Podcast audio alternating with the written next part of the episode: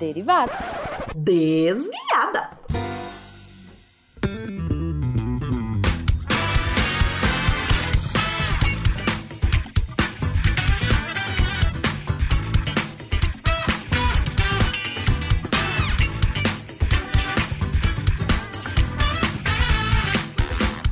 Bom horário, pessoal! Aqui é a Dev Cabral, editora do portal, e atualmente a desviada responsável pela leitura de e-mails e comentários nos posts. Vamos pros e-mails! A gente recebeu um e-mail do Daniel Lopes. Olá, queridas pessoas do Deviante e do SciCast. Escrevo de Betim, Minas Gerais. E esse é o primeiro e-mail que envio a vocês. Conheci o podcast em 2020 e ele me foi companhia constante ao longo do último ano. Se tornaram umas das minhas recomendações obrigatórias para todo amigo que tenta introduzir ao gosto por podcasts. Acho o trabalho de divulgação científica que vocês fazem maravilhoso. Um entretenimento muito rico. Amo aprender história descompromissadamente e pretendo ir para física esse ano. Então vocês são um prato cheio transbordando para esse rapaz. Só posso ser grato e parabenizar todo mundo que se esforça aí. Que 2021 seja brilhante para vocês.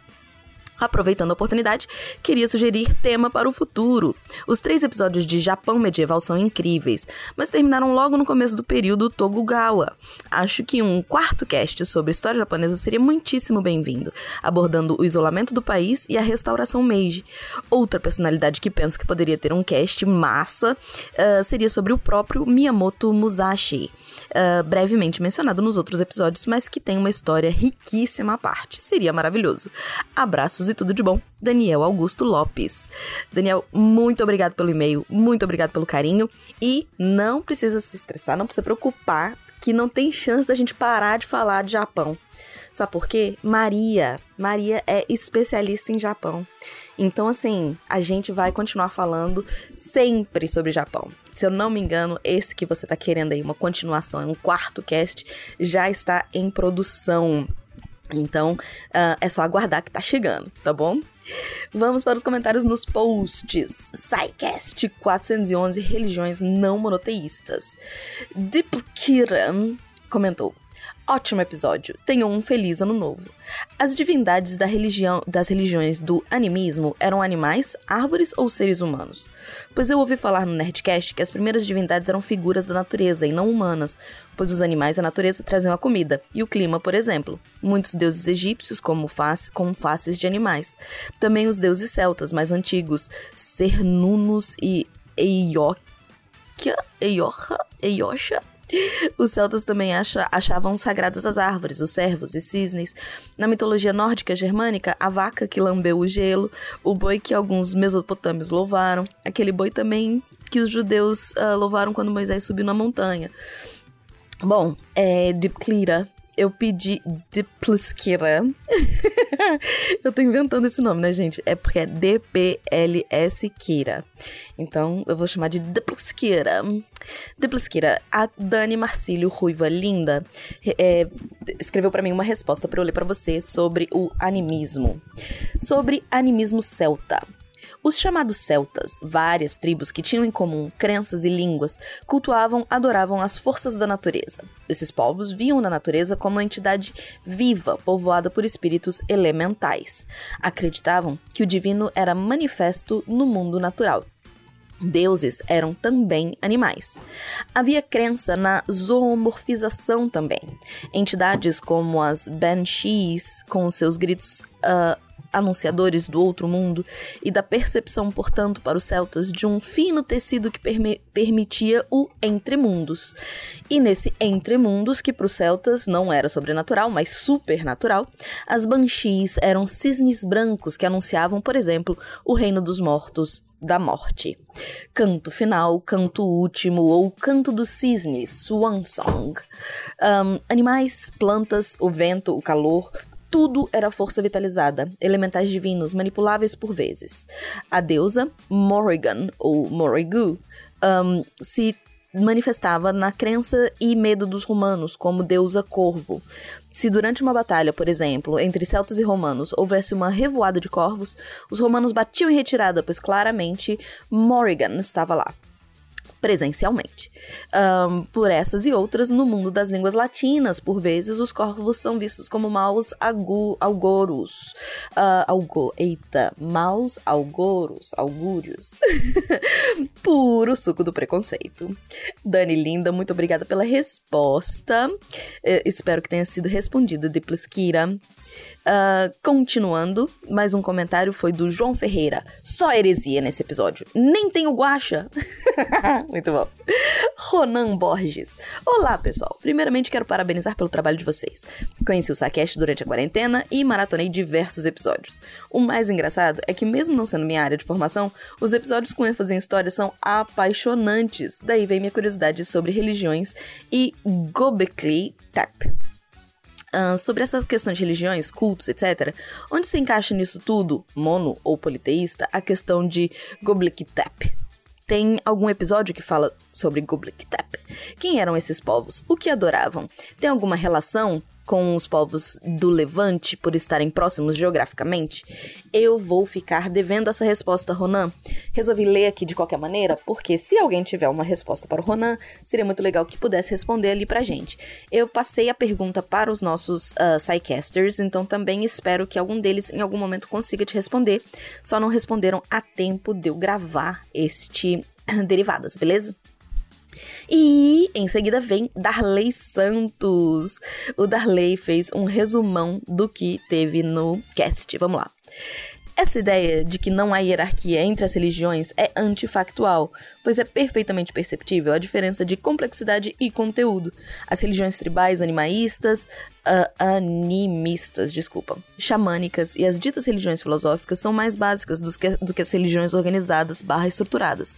Essa questão permeia todo o cast, tanto que retorna ao final do cast. As manifestações religiosas começaram em algum momento, assim como uma árvore começou como uma plantinha ou mudinha. Tudo parece remeter à África, onde é dito que a própria civilização humana nasceu, e donde se infere que, que o animismo deve ter sido mãe das religiões, pois remete às formas mais básicas e instintivas de religiosidade. É bom salientar que há uma diferença, apesar das semelhanças, entre os santos católicos e os heróis pagãos gregos travestidos em semideuses, que leva em conta a teologia cristã, que diz que primeiro Deus é que se relaciona com o homem criatura, em seu auxílio, somente depois o homem responde à presença de Deus. Isto é, o homem não alcança a graça por seus próprios méritos, ao contrário da crença pagã de que o homem pode alcançar a divindade por forças próprias. Mas é perceptível também a semelhança dos méritos sobrenaturais dos santos com a capacidade sobre-humana dos heróis gregos. Esse intercâmbio entre religiões monoteístas e politeístas, barra pagãs, costuma ser bem mal interpretado, tendenciosamente levando, levado para uma interpretação relativista das religiões. Zeus, parecido com Deus cristão, é, são seres divinos bem distintos. A data do Natal, enquanto comemoração do nascimento de Jesus Cristo, cair numa data comemorativa do solstício de inverno nos países do hemisfério norte? Pois bem, pois bem. Vocês abordam também a visão uh, orientalista do Ocidente em interpretar erroneamente o confucionismo, taoísmo, shintoísmo como religiões e não apenas como um código ético, filosófico ou não. Ah, então hinduísmo e budismo são de fato religiões filosóficas? Bem, quando o Papa Bento XVI falou certa vez que todas as religiões, de todas as religiões, mas excluiu o budismo e todas as, essas doutrinas da definição da religião, até a monja reclamou. A tese do monomito, ou jornada do herói discutiram a existência de uma característica comum a todas as religiões, a invariante constante, que explicaria a razão de ser todas as religiões. Mas percebe-se que essas discussões são muito motivadas para atender a um anseio relativista que nivele todas as religiões. As religiões são diversas em suas características e estruturas. A diversidade religiosa é um fato. Como se a intuiu, a constante é a busca pelo transcendente, pelo algo que vai além de nós, que seria a vontade de encontrar Deus. Deve ser por isso, deve ser possível encontrar na própria gênese psíquica do ser humano, povoada por arquétipos ancestrais, a própria razão de ser da religião. Que ranço dá essa ideia de Jesus Goku. Aff. muito, muito obrigada, Darley. A gente teve comentário também do Ricardo Gomes. Ótimo episódio. Foi mencionado o patrono da ecologia do Brasil, Augusto Rushi. Uh, tem um episódio de biografia dele no Biologia in Situ podcast, explicando melhor essa história da pagelança. Recomendo muito e colocou o link lá pra gente. E a Eloá Caramuro Caramuru. É, ótimo episódio mesmo, o Biologia In Situ Podcast. Tem um episódio super incrível mesmo, vocês poderiam ir lá conferir. Então, todo mundo, pelo menos duas pessoas aqui, colocando uh, a sugestão do Biologia In Situ Podcast para poder falar sobre, para ouvirem sobre essa parte de um, do Augusto Rush. Um, SciCast 412 Crocodilianos. Uh, Juliano Júlio, melhor vírgula sonora. Dipskira. Quando eu vi o nome do programa, eu pensei que era sobre teorias da conspiração. KKKK. Mas enfim, vocês infelizmente não chamaram o Pirula de novo. Esse é o segundo programa sobre crocodilos. Bem, então, no ramo dos jacarés, vocês estão atrás do Dragões de Garagem que chamaram o Pirula, kkk. Mas vocês ainda são meu segundo podcast favorito. O primeiro, vocês poderiam adivinhar, é o Nerdcast. Hehehe. Muitíssimo obrigado pelo programa e que venham muitos mais nesses e nos próximos anos. Obrigada de. É, foi um cast muito gostoso de ouvir mesmo, esse dos crocodilos. Infelizmente, nem sempre dá pra gente chamar todo mundo, né? Eu entendo a frustração. Teve mais gente aqui, o Manuel Amora. Primeiro conteúdo da internet brasileira sobre o crocodilo, crocodilo sem o pirula. Igual P. Sabe aquela carinha de linguinha pra fora? É. Enfim. Então não dá pra gente chamar sempre, mas. Uh, que bom que gostaram do cast de qualquer maneira. André Miola Bueno. Nos 55 minutos e 50 segundos, alguém fala força lasciva. É isso mesmo? Se for, então a afirmação jacaré no seco anda seria ainda mais verdadeira. KKKKK. Acredito que o correto seria força latente. Hashtag quinta série. Obrigada, André. Alan Silva. Ouvindo esse episódio, eu finalmente entendi a frase o amor mata. Muito bom. Darley Santos. Aê! Três convidados da região norte. O presente cast traz muitas informações impressionantes sobre as espécies desses grupos de animais. Dá até vontade de assistir um filme com esses bichanos como protagonistas. E com certeza, eles não estarão sendo amáveis, e sim mortíferos. Ora, ora, gente, são exímias máquinas de matar, né?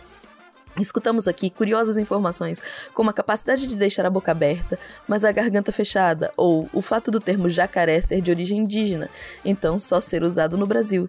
De fato, não costumo escutar notícias de crocodilos na Europa, muito menos na Antártida. Felizmente ou não, hipopótamos matam mais do que crocodilos. Uhum. Os crocodilos e jacarés atuais são uma pálida evidência dos crocodilianos pré-históricos, certo? Borboletas, passarinhos e crocodilos têm uma relação ecológica marcada pela conveniência e ousadia e alegria. Eu tô adorando esses resumos do Darley. Obrigada, Darley. Cláudio Melgaço. Só amei esse episódio. Piadas excelentes. Veja o padrão do meu humor. Para quem nasceu nos anos 90. Quero deixar aqui uma menção ao projeto Caimã, aqui em Vitorinha, Espírito Santo. Vale conhecer. E seguindo os episódios focado em grados biólogos, biológicos, não os tolkianos, aguardo ansioso futura abordagem de tardígrada e peracarida. Feliz ano novo. Obrigada, Cláudio. O Werther respondeu ao um, Cláudio. O projeto Caimã é referência no Brasil sobre estudos e conservação desse grupo. Conheço muito Marcelo Renan e Yuri, que encabeçam ele, pessoas fantásticas. Leonardo Porto. Quando li o título no meu feed, pensei que ia ser o primeiro sidecast para falar de aliens crocodilianos. KKKKKK. Muito bom. No Spin de Notícia 1145, top 5 séries e filmes que usam matemática como plano de fundo do Diogo Bob, a gente teve um comentário do Darley. Não gosto muito de matemática, na verdade é inveja mesmo de quem sabe. Mas aprecio os filmes, obrigado pela lista. Então fica a dica também para quem tiver aí já fechado a Netflix, zerado. Zerei Netflix. Diogo Bob no, no Spin de Notícia 1145 traz cinco séries e filmes que usam matemática como plano de fundo para você se divertir. Um, vou trazer também um comentário que apareceu no Ciência Sem Fio. O Ciência Sem Fio que eu amei e me diverti muitíssimo de fazer com a Cris, a pesquisa da Cris Vasconcelos.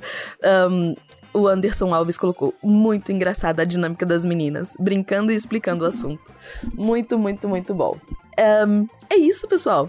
Se você não quer deixar comentário no post, se você quer fazer só um chega mais, fala aqui no meu ouvidinho, me manda e-mail para contato.sicast.com.br. Aqui é a Deb Cabral. E é isso, gente. Vai deixando mensagem aí, por favor. É sempre muito bom estar em contato com vocês, tá? Muito, muito, muito, muito obrigado pelo carinho. Um beijo e até a próxima.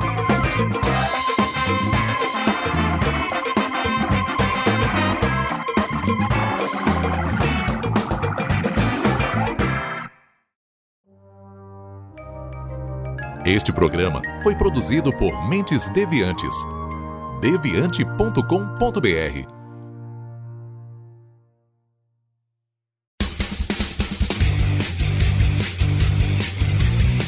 Cortes, edição de podcast.